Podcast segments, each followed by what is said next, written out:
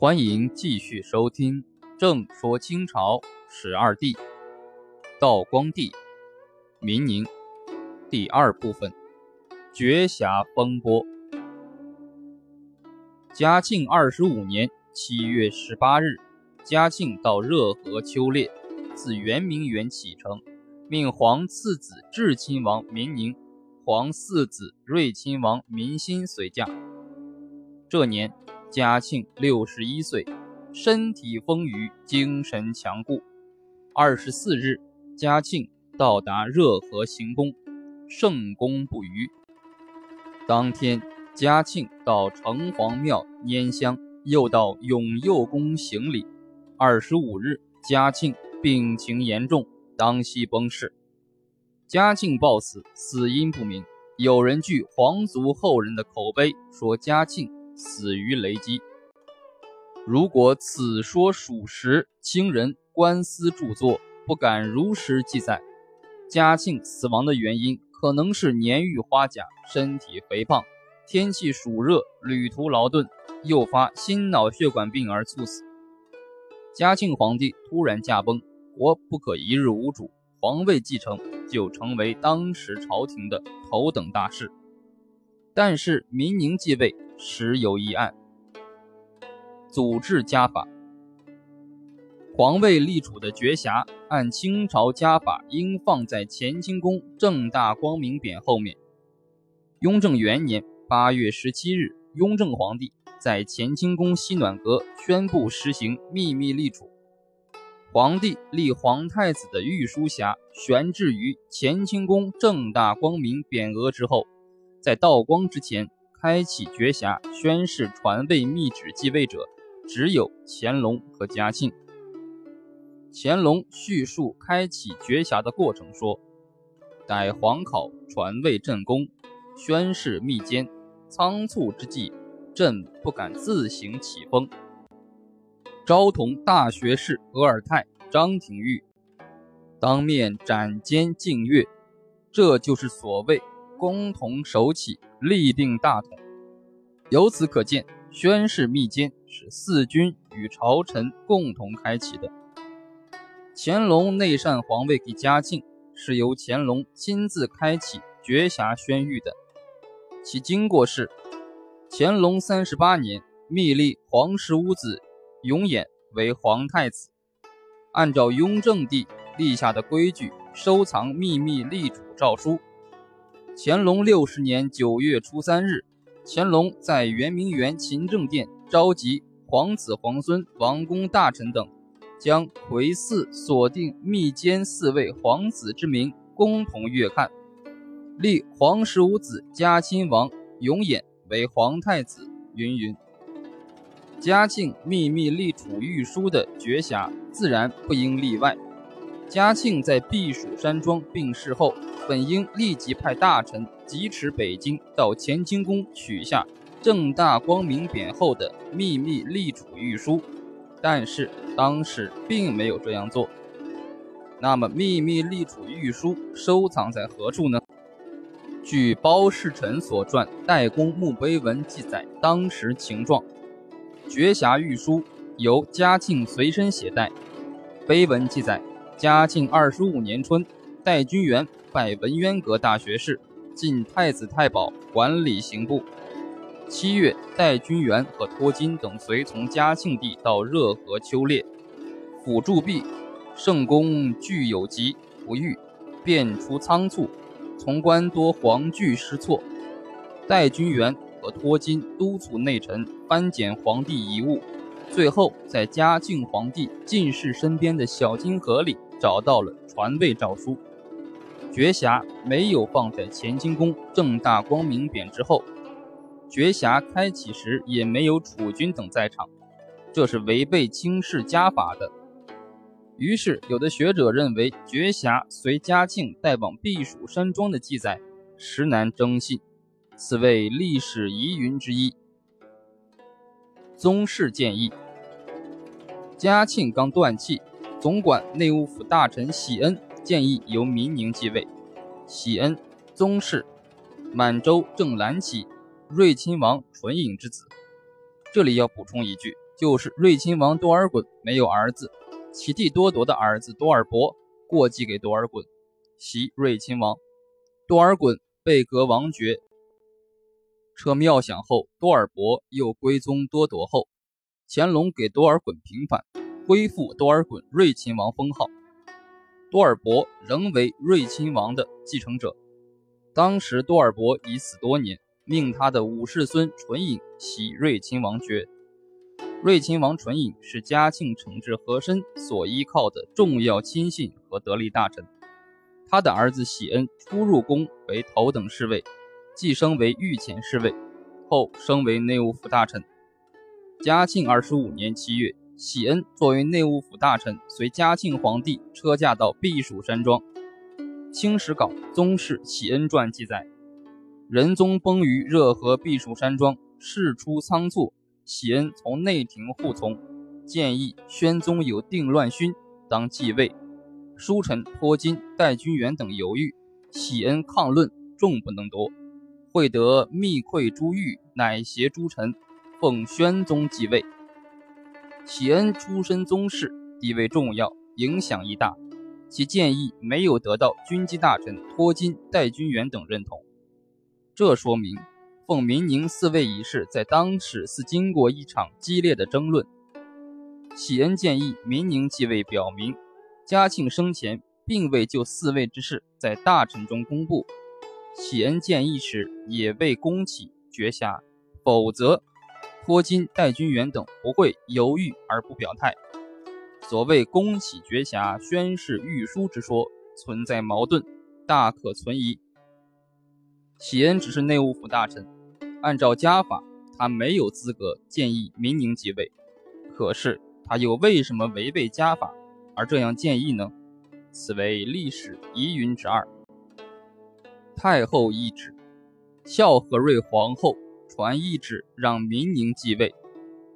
嘉庆先后有两位皇后，第一位是孝淑睿皇后西塔拉氏，为道光的生母，她只当了一年多的皇后就病死。第二位皇后是孝和睿皇后钮钴禄氏，她生下两个儿子，皇三子明凯和皇四子明心，但她对明宁倍加照顾，他们关系很好。孝和睿皇后并不知道嘉庆皇帝密诏绝匣在什么地方，她应当也不知道秘密立主所立的皇太子是谁。然而，当他在北京皇宫惊悉嘉庆崩于热河行宫噩耗时，便发出懿旨：今哀构生匣，嗣位尤为重大。皇次子至亲王仁孝聪睿，英武端纯，现随行在。自当上应付托，抚育梨园，但恐仓促之中，大行皇帝未及名誉，而皇次子秉性兼充，素所深知，为此特降懿旨，传谕留京王大臣，持继皇次子，即正尊位，以为大行皇帝在天之灵，以顺天下臣民之望。这个皇太后懿旨对于明宁继位关系极为重要。民宁在热河接奉懿旨时，伏地叩头，感恩不尽。后来所有正史均只记载了避暑山庄宫起绝匣之事。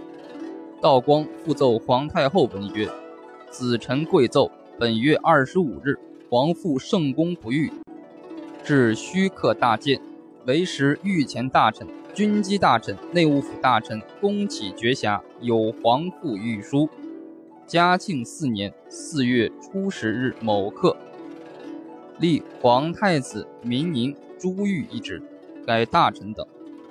何辞请遵大行皇帝承命，以宗社为重，继承大统。子臣训让，志在至三。该大臣等不请不已。本日二十九日，供奉懿旨，子臣即正尊位，皇父皇母。恩慈深厚，子臣无地叩头，感悚不能言喻。锦江峡所藏皇父珠玉，功成已览，谨善折复奏，恭谢慈恩。七月二十九日，当年康熙继位，是孝庄太后的意思，但是用顺治遗诏名义宣布的，而不是用皇太后懿旨的名义，这里产生了问题。皇太后指令民宁继位，违背祖制，加法。如果懿旨同遗诏发生矛盾怎么办？此为历史疑云之三。朝臣态度，《清史稿托金传》记载。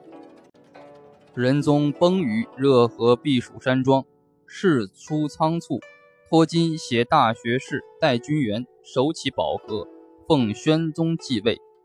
托金为满洲府察事，自嘉庆十年开始任军机大臣，又任正白旗领侍卫内大臣、东阁大学士，可谓枢密老臣、朝廷重臣。《清史稿托君元传》也记载：护从热河，辅助弼。帝不遇，向西大谏。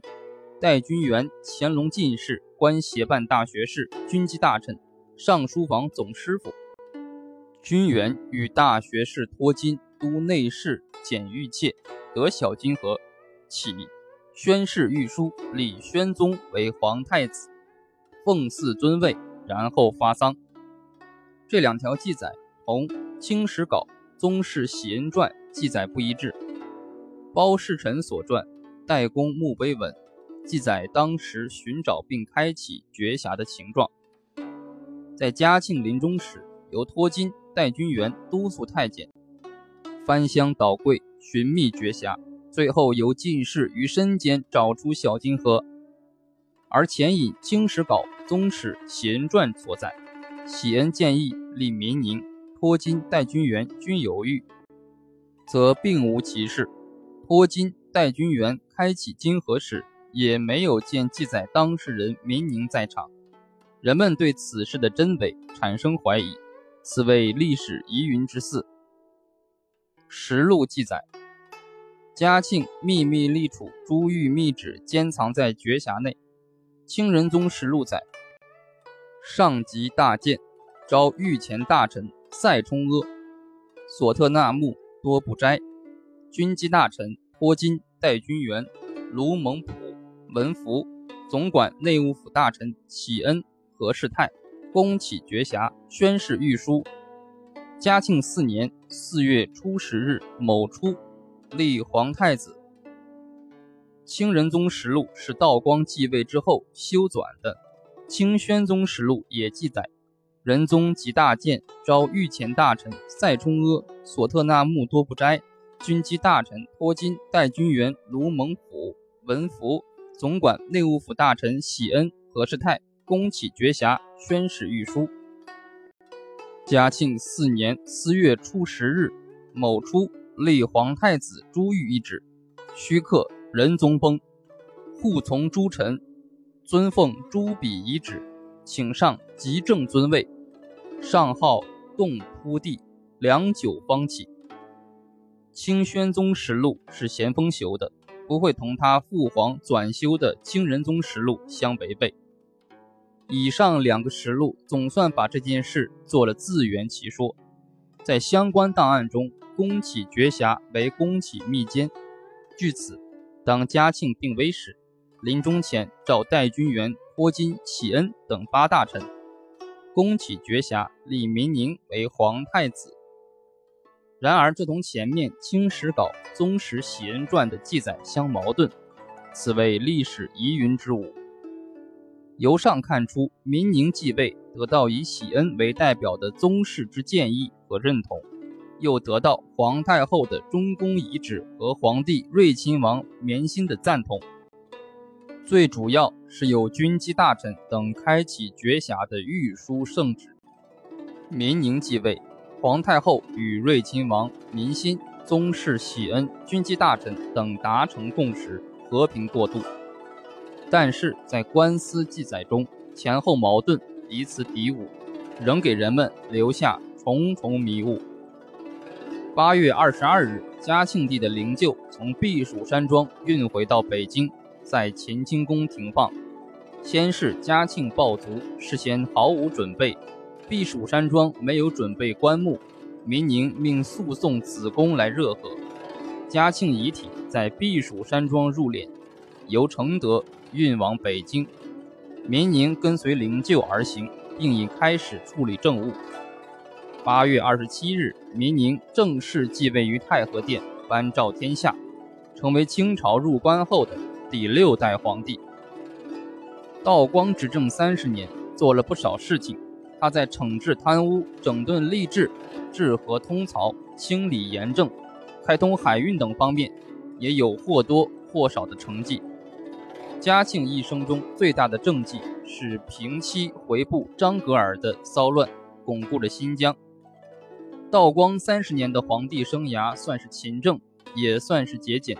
他自诩道：“自御籍至今，凡。”批览章奏，引对陈功，宵衣干食，三十年如一日，不敢自暇自义。野史说道光穿戴补丁的裤子，于是大臣们仿效，也坠一元绸披肩。节俭对于一位皇帝来说是难能可贵的，但是评价一位君主、一位政治家，主要看他在历史潮流中是站在前面，还是落在后面。看他在国家与民族利益上是维护国家主权与民族尊严，还是丧失国家主权与民族尊严。道光皇帝禁烟运动失败，鸦片战争失败，签订丧权辱国的《南京条约》，他要承担相应的历史责任。关于鸦片战争，中学教科书里讲得很详细。下面我们对鸦片烽火。做点思考。